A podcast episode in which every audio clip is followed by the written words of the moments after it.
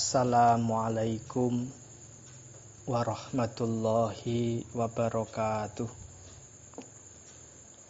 Alhamdulillahi rabbil alamin. Wassalatu wassalamu ala ashrafil anbiya wal mursalin. Sayyidina wa maulana Muhammadin wa ala alihi wa ashabihi ajma'in. Rabbi syrah li sadri wa yassir li amri wahlul 'uqdatam min lisani yafqahu qawli amma ba'du. Bapak-bapak, ibu-ibu, kaum muslimin, muslimat yang dirahmati Allah Subhanahu wa taala.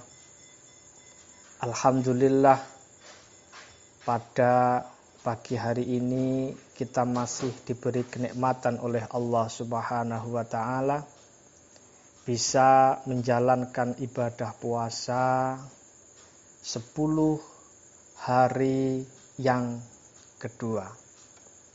Semoga amal ibadah kita diterima oleh Allah Subhanahu wa taala.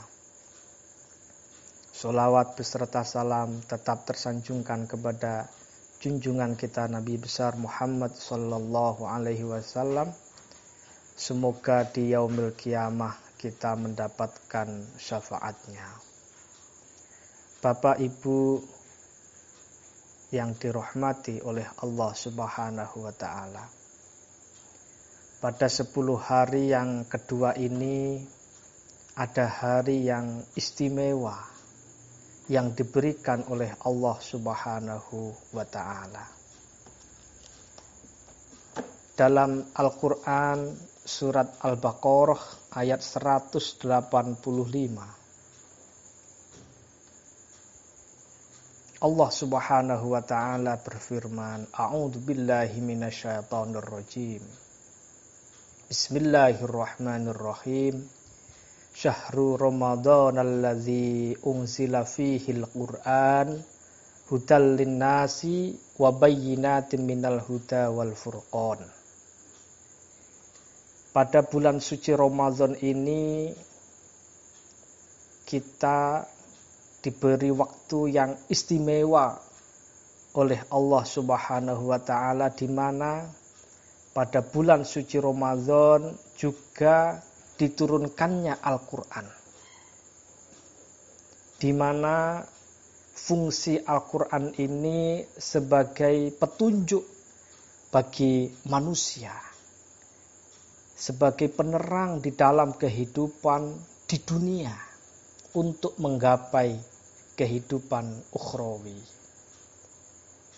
Selain itu, Al-Quran juga sebagai pembeda mana yang hak dan mana yang batil. Oleh karena itu, karena Al-Quran sebagai petunjuk lentera kehidupan manusia di muka bumi, maka barang siapa yang berpedoman kepada Al-Quranul Karim, insya Allah hidupnya akan selalu diridhoi oleh Allah Subhanahu wa taala.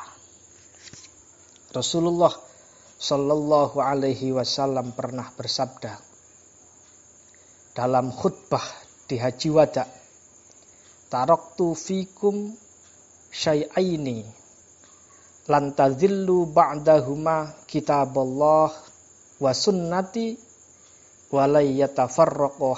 yarida alayyal.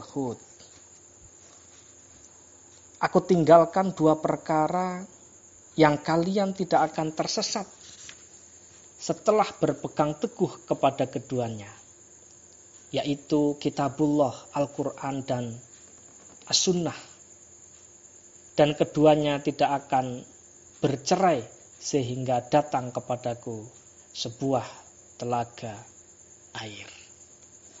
Artinya ketika kita dalam kehidupan di dunia ini berpegang kepada Al-Quranul Karim, insya Allah kehidupan kita akan mendapatkan kebahagiaan, kebahagiaan di dunia dan kebahagiaan di akhirat.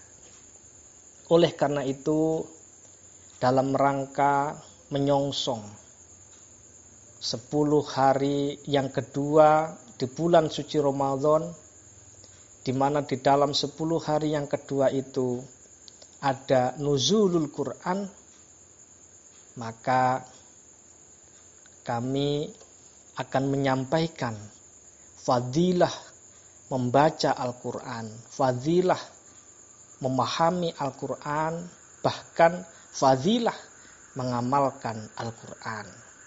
Khairukum man ta'allamal Quran wa 'allamahu. Sebaik-baik orang ini adalah orang yang mau belajar Al-Quran, mengkaji Al-Quran, mengamalkan Al-Quran. Oleh karena itu, fadilah membaca, memahami Al-Quran yang pertama adalah mendapatkan pahala yang dilipat gandakan oleh Allah Subhanahu wa taala. Rasulullah Shallallahu alaihi wasallam bersabda, "Man harfan min kitabillah falahu hasanatun wal hasanatu bi asri amsalihah." Barang siapa membaca satu huruf dari kitabullah maka dia akan mendapatkan hasanah kebaikan dan setiap hasanah kebaikan mendapatkan pahala 10 kali lipat. Hadis riwayat At-Tirmidzi. Ini Pak uh, fadilah yang pertama. Fadilah yang nomor dua, Al-Quran akan dapat memberikan syafaat dan penuntun surga ketika kita di yaumil kiamah. Al-Quran syafi'un, musyaffa'un, wa mahilun musaddikun, faman ja'alahu amamahu, odahu ilal jannati, wa man ja'alahu khalfahu, saqohu ilan nar. Hadis riwayat Abu Laith. Al-Quran itu dapat memberi syafaat dan akan diterima syafaatnya juga menjadi penuntun yang sangat dipercaya. Maka barang siapa menjadikan Al-Quran sebagai pemimpinnya, pasti dituntun ke surga. Dan barang siapa yang menjadikan Al-Quran di belakangnya, maka pasti ia tersesat ke neraka. Bahkan di dalam hadis riwayat Muslim disebutkan Iqra'ul Quran fa innahu ya'ti yaumal qiyamati syafi'an li ashabihi. Bacalah Al-Qur'an karena ia akan datang pada hari kiamat sebagai pembela bagi orang-orang yang mempelajari dan mentaatinya.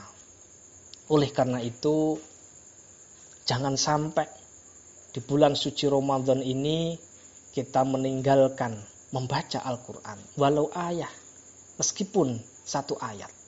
Karena ini menjadi penting sekali di dalam kehidupan kita.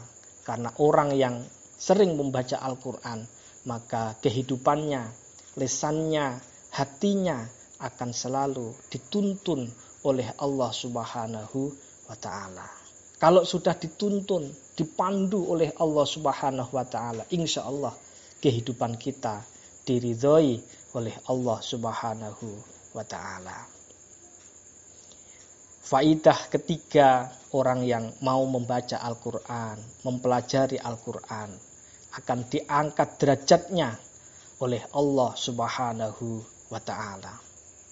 Ada hadis dari sahabat Utsman bin Affan radhiyallahu anhu bahwa Rasulullah Shallallahu alaihi wasallam bersabda, "Khairukum man ta'allamal Qur'an wa 'allamahu." Sebaik-baik kalian adalah orang yang belajar Al-Quran dan mengajarkannya. Artinya apa? Di bulan suci Ramadan ini sangat-sangat banyak pahala orang yang mau belajar Al-Quran. Belajar membaca, belajar memahami, belajar mengamalkan. orang yang mau mengajarkan Al-Quran, maka insya Allah akan diangkat derajatnya oleh Allah Subhanahu wa Ta'ala. Yang nomor empat adalah orang yang mau belajar tadarus Al-Quran akan mendatangkan ketenangan dan mendapatkan rahmat dari Allah Subhanahu wa taala. Ada hadis dari Abu Hurairah radhiyallahu anhu bahwa Rasulullah Shallallahu alaihi wasallam pernah bersabda, "Majtama'a qaumun fi baitin min buyutillahi yatluna kitaballah wa yatadarasunahu bainahum illa nazalat alaihimus sakinah wa humur rahmah wa humul malaikatu wa zakaruhumullahu fi man indahu. Hadis riwayat Muslim.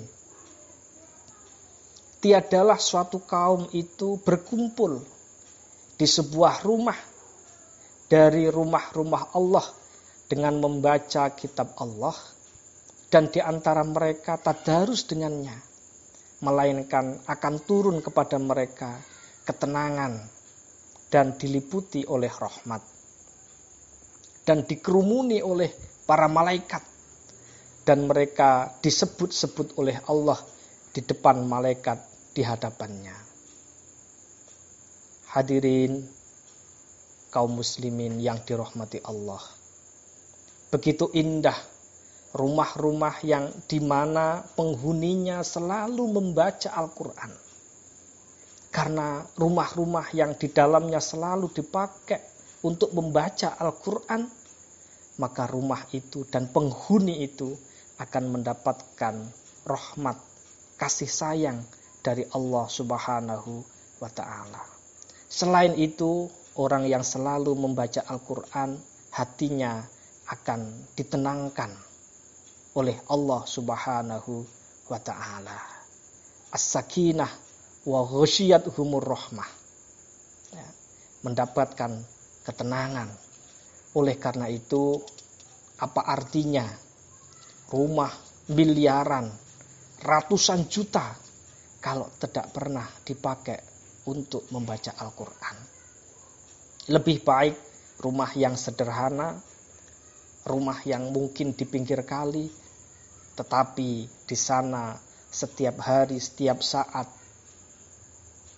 lantunan ayat-ayat Al-Quran selalu ada di dalam rumah tersebut.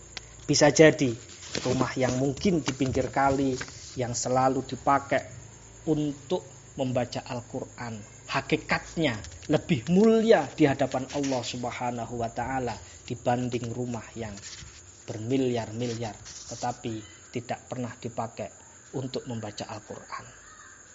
Karena hakikat kehidupan kita yang dilihat oleh Allah Subhanahu wa taala bukan jasmani kita, bukan jasad kita. Innallaha la yang zuru ila suwarikum wala ajsadikum walakinnallaha yang zuru ila kulubikum. Allah melihat kita bukan karena pangkat kita, bukan karena derajat kita, bukan karena harta kita. Walakinnallaha yang zuru ila kulubikum. Tetapi Allah melihat kita karena hati kita, karena akhlak kita, karena yang mampu menggerakkan perilaku kita adalah hati kita. Ketika hati kita itu baik, ketika hati kita itu ikhlas, maka insya Allah kita akan diberi petunjuk oleh Allah untuk mudah membaca Al-Quran, memahami Al-Quran, mengamalkan Al-Quran, dan insya Allah rumah yang kita tempati itu akan mendapatkan barokah dari Allah Subhanahu wa Ta'ala. Fadilah yang selanjutnya adalah orang yang mau membaca suratul Fatihah dan surat Al-Ikhlas, maka kita akan diselamatkan dari berbagai bahaya kecuali kematian. Oleh karena itu, di tengah-tengah wabah corona yang merajalela dunia, termasuk di Indonesia, jangan kita tinggalkan untuk selalu membaca suratul Fatihah dan surat Al-Ikhlas agar supaya kita dijauhkan dari mara bahaya.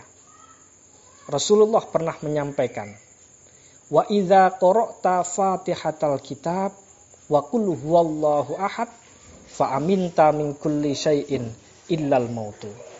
Dan apabila kamu baca surat Al-Fatihah dan surat Qul huwallahu ahad, maka kamu akan selamat dari apa pun kecuali kematian.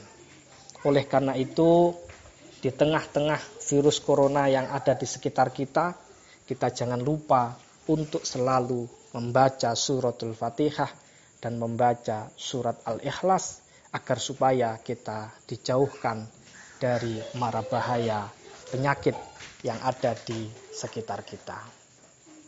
Yang terakhir, orang yang mau membaca, memahami Al-Quran, mereka-mereka ini akan ditempatkan bersama para malaikat. Dalam sebuah hadis yang diriwayatkan dari Aisyah radhiyallahu anha bahwa Rasulullah shallallahu alaihi wasallam bersabda, "Alladzi yaqra'ul Qur'an wa huwa mahirun bihi ma'as safaratil kiramil bararah.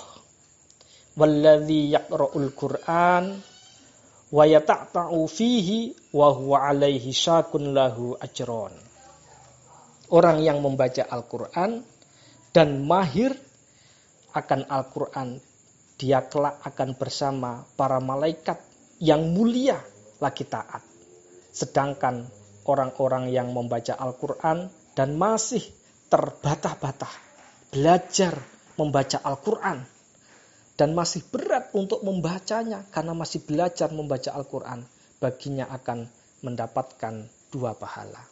Hadis riwayat Bukhari dan Muslim. Oleh karena itu, bagi Bapak Ibu, kaum muslimin muslimat yang mungkin belum bisa membaca Al-Quran, tidak telat untuk membaca, belajar membaca Al-Quran, terus belajar dan belajar. Karena insya Allah kita akan mendapatkan pahala dari Allah Subhanahu wa Ta'ala. Dengan berlatih membaca, dengan tajwid, dengan bacaan yang bagus, belajar dan belajar, insya Allah kita akan mendapatkan pahala dari Allah Subhanahu wa Ta'ala. Dan bagi orang-orang yang mempunyai kemampuan membaca Al-Quran dengan baik, dengan benar, istiqomah, insya Allah nanti di yaumil kiamah bersama dengan para malaikat safaratil kiromil baroroh malaikat yang taat selalu berzikir kepada Allah subhanahu wa ta'ala inilah beberapa fadilah orang yang mau membaca Al-Quran orang yang mau mengamalkan Al-Quran, insya Allah hidupnya akan selalu diridhoi oleh Allah Subhanahu wa Ta'ala. Itu saja dari saya, kurang lebihnya kami mohon maaf. Wallahul muwafiq ila aqwamit thoriq. Wassalamualaikum warahmatullahi wabarakatuh.